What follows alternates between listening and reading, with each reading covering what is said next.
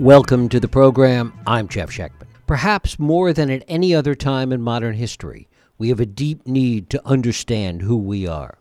What tribe do we belong to? How, in a rapidly changing, interconnected, and homogenized world, do we fit in? Who are we in relationship to everyone else? Just look at the advertising for home DNA testing, and you'll get the idea. Since it's less clear every day where we're going, it feels more comfortable to look back at our ancestry and at least try and be clear about where we came from and how it defines who we are. The problem is that that's complicated too. Who we are is the result not just of our DNA or of our heredity, but of an array of complex shifting forces that we also have very little control over. We're going to talk about this today with esteemed science writer Carl Zimmer. Carl Zimmer is an award winning science writer, a columnist for the New York Times, a frequent contributor to Radiolab, and it is my pleasure to welcome him here to talk about his latest book, She Has Her Mother's Laugh The Powers, Perversions, and Potential of Heredity. Carl Zimmer, thanks so much for joining us. Thanks for having me. A delight to have you here. We had this notion that if we could just understand who we are, understand our DNA, that would tell us everything we needed to know. We've been, uh, some people have been sorely disappointed by that. Uh, yeah, I think that we really put a, a lot of uh, pressure on on these uh, DNA testing companies to really open up our inner selves. And you know, maybe these companies are are playing into that with some of their advertising. You know, get to know the real you and right. things like that. Um, but you know, our, our curiosity about heredity is is just so powerful that you know it's kind of inevitable, I think, and that's one reason I decided to write this book because you know I've been fascinated with heredity as long as I can remember, and it's only more so now that I've got kids. And uh, I, I think that lots of other people share that that curiosity and fascination. And so I wanted to explore like how we develop that obsession and what science can actually tell us about heredity. Is that obsession and that fascination something that we've always been interested in, even before we had the ability to, to sequence DNA, to, to understand any of this from a really scientific perspective? That there's something sort of, you know, to, to be flip about it, something in our DNA that makes us quest to understand this? Well, you know, what's fascinating is that you know we we we've only known that you know DNA is the the stuff of inheritance for you know about 60 years, and and before that, um, if you go back far enough, it's actually kind of hard to to to find people thinking about heredity the way we do. Um, you know, if you go all the way back to say someone like Aristotle, they don't say like, well, people are tall because they inherited something biological from their parents. They Aristotle would say like, well, you know, they people have this particular form, and then if they're born in a particular climate, then that it might affect how tall they grow. He kind of thought about people as you know developing kind of like the way milk ferments into cheese. It's just sort of a natural process, and uh, if you just repeat the recipe, you'll get you'll get that particular kind of flavor of person. Um, so it's really fascinating. It's only really in the 1800s that heredity starts to emerge as a real scientific question in the way we think about it. Um, and yet, um, since then, it's completely taken over the way we think about it. And part of what's taken over, at least initially, was the kind of nature versus nurture debate. Yeah, you know, it's funny that you know nature versus nurture. Actually, uh, it's a line that you can actually see in Shakespeare. Um, and so it's obviously like a, a long running question that you know how how much does it matter whether you know you're raised by um, you know in a in a wealthy family versus a poor one you know people have speculated about that. Is there some sort of true nature that comes out? Anyway uh and you know there people would claim well if you're of noble birth then even if you're you know raised by shepherds your nobility will just come out. Um but you know that got translated into the modern language of genetics in terms of the question of how much of the variation between us is due to the variation in our genes.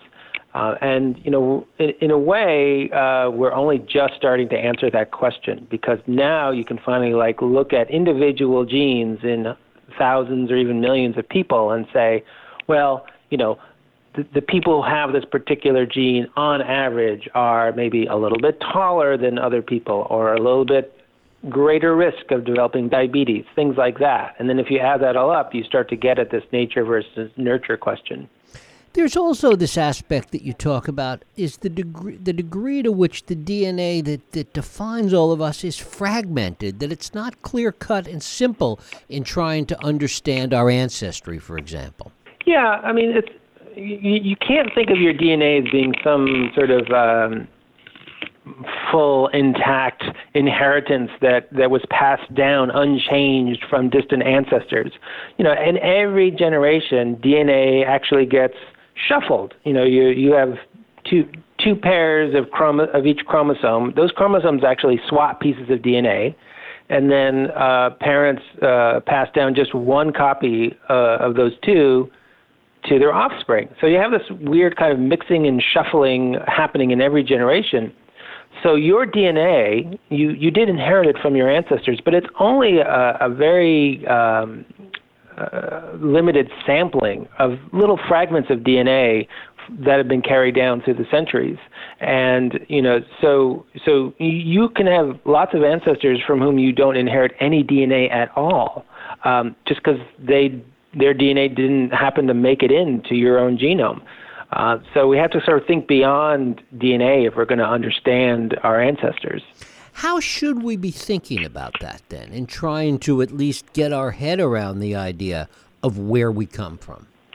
Well, it certainly, you know, the genes that we inherit do affect us in a very personal, intimate way, but you know, we're inheriting other things as well. And in in uh, she has her mother's laugh, I look at some of these other potential kinds of heredity, and I'd argue that one of the most compelling ones is culture. You know, we we inherit languages, we inherit knowledge, we inherit customs from our parents and from other people in earlier generations, and those get passed down through the generations. Uh, and surprisingly, much like genes do. And so, you know, if you want to understand, you know, how you ended up the way you are, your sense of your own identity, and so on, yeah, sure. Think about your genes that you inherited, but think about the culture that you have inherited from the place where you've grown up. Isn't it a combination of those things that the way the genes really express themselves given a particular cultural environment? Oh, absolutely, absolutely. And you know, whether a gene is quote unquote good for you or bad for you actually depends on the environment in which you're living. So, you know, I, for example, I have a gene um, known as FTO, and, and the variant that I have I have these two copies that actually make me, on average, a few pounds heavier than I'd be if I didn't have them. And so, you know, I I don't want to, I don't necessarily blame my parents for that because the fact is that it only is associated with uh, greater body weight um, in just the past few decades. So older people who have this particular variant that I have, they're not any heavier than than other people.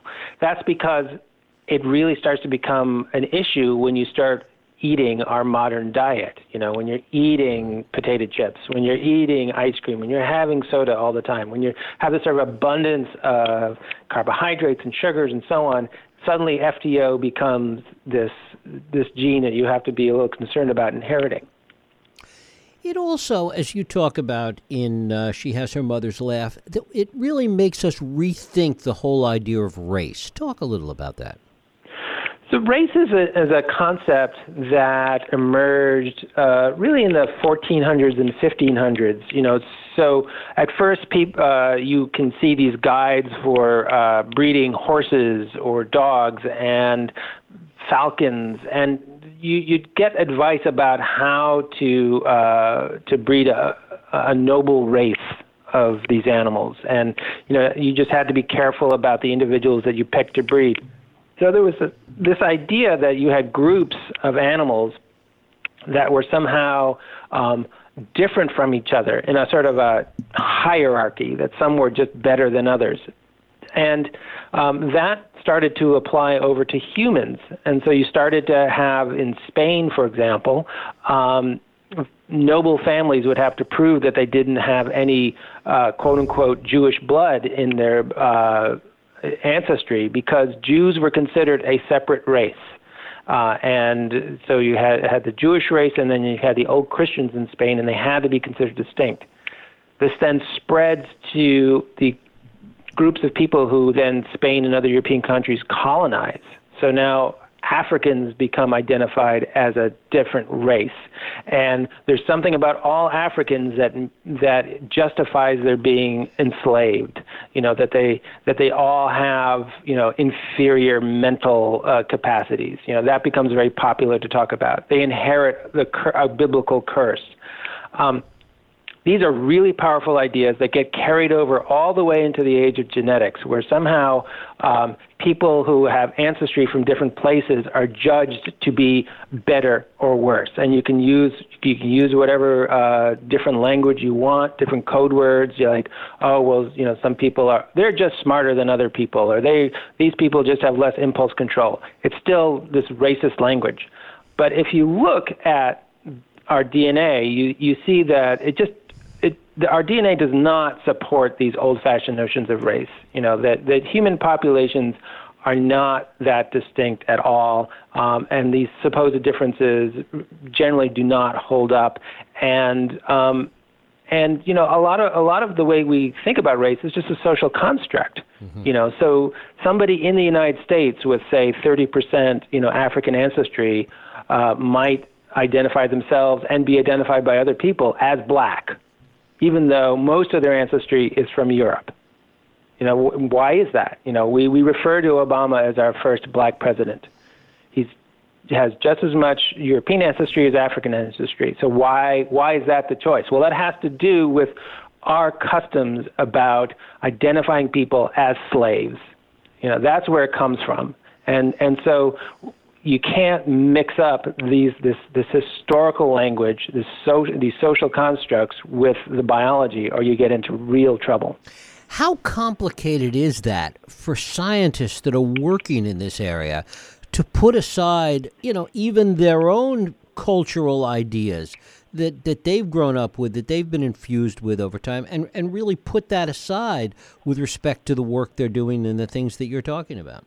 I think it does require sort of constant um, awareness and and a- constantly uh, asking oneself, am I am I sliding back onto prejudices or false assumptions? Um, you know, because and I, as I show in my book, you know, science ha- does, has uh, some pretty uh, awful um, episodes uh, that they can't that scientists should themselves should not forget about. I mean, when genetics was discovered in the early 1900s, a lot of very, very prominent American scientists used that as, as justification for pushing for all sorts of policies that we would find abhorrent today. Policies such as um, barring interracial marriage, uh, claiming that people from Italy or Russia were, were genetically uh, intellectually inferior and therefore should not be admitted into this country, um, justifying sterilization so that people who were judged unfit could not pass down their genes to future generations. These things, all these things happened,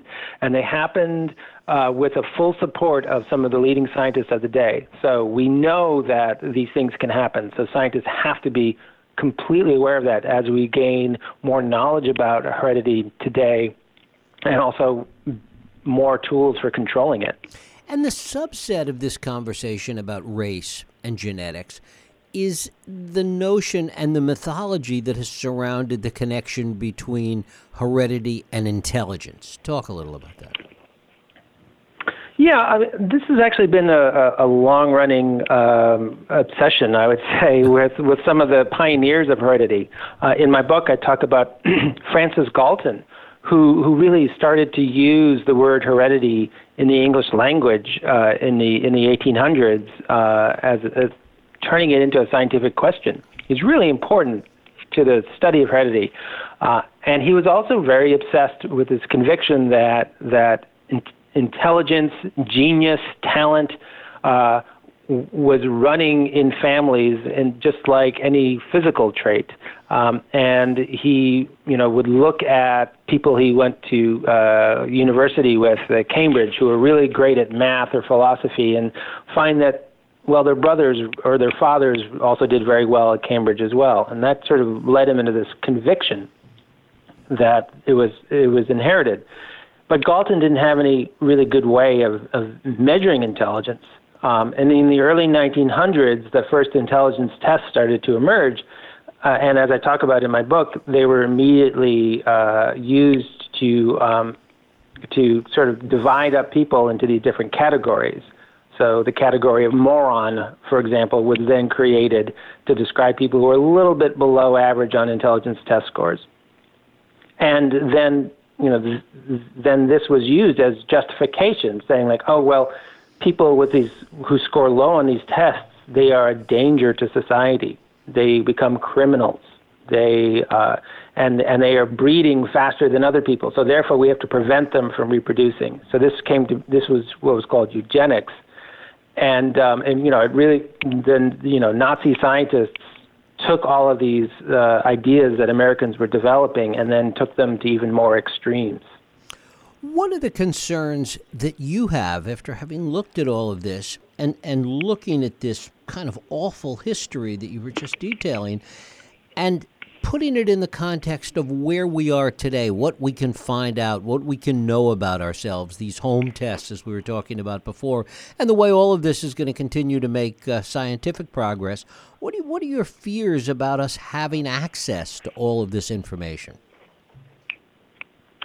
Uh, one of my fears is that we will uh, use this information as uh, justification for pre-existing prejudices um, to to sort of cover our biases or um, you know newfangled forms of racism in the language of science, uh, and I I just hope that people will will recognize that um, people have fallen to that temptation in the past, and there have been bad results of it.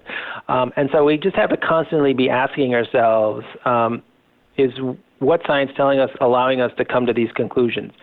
So, for example, you know, uh, you you can't. People are, are are very concerned about you know uh, the prospect of editing DNA because uh, oh we could create a, a, a race of super genius uh, super strong super people or something like that. Mm-hmm. And you know that has more to do with science fiction than it has to do with the actual biology of the brain, of muscles, and so on. Um, we that that is not actually a really pl- that's not a plausible uh, scenario.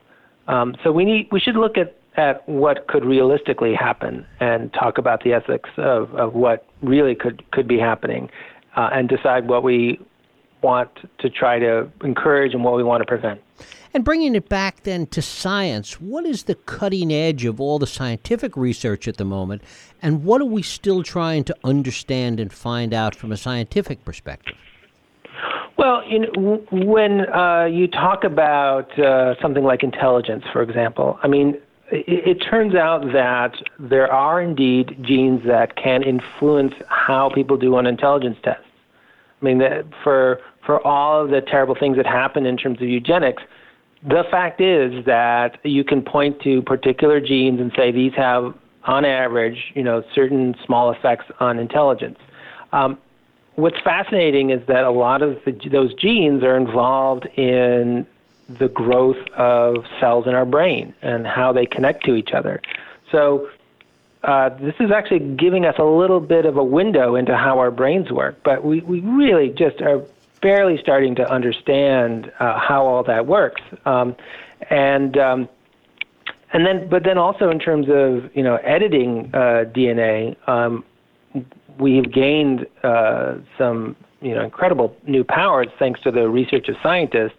Um, people may be hearing about a new technology called CRISPR. That's really just incredibly revolutionized our ability to, to zero in on a particular bit of DNA and rewrite it. Um, this has been a long a dream of scientists, and um, now it's becoming real. And of course, as you touched on before, sort of science fiction and, and, and our preconceived notions about all of this are in some ways a positive thing, but in some ways a pretty dangerous thing. Uh, I, yeah, I, I think that if we sort of um, uh, just fall prey to fear, then um, it's going to then it's going to be a real mistake, uh, and and we shouldn't forget that you know the these uh, kinds of technology could have incredible uh, benefits for us. You know, if you if you if you carry a gene for let's say Huntington's disease, I mean, if your children inherit that gene, they are going to get Huntington's disease and they are going to die of it, and there's no treatment for it. And that would be true for future generations. Um, if we can edit that out of our own DNA, um, should you know should we consider doing that, um, or is, is, should that be off limits because we're scared that uh, someone's going to do something bad with this technology? You know, I think I think we need to really, uh, you know, look at the real potential for for this technology for good and for bad, and and really come up with some clear cut ideas about how to use it. Carl Zimmer, his book is She Has Her Mother's Laugh The Powers, Perversions, and Potential of Heredity. Carl, I thank you so much for spending time with us. Thank you. It's been a pleasure. Thank you.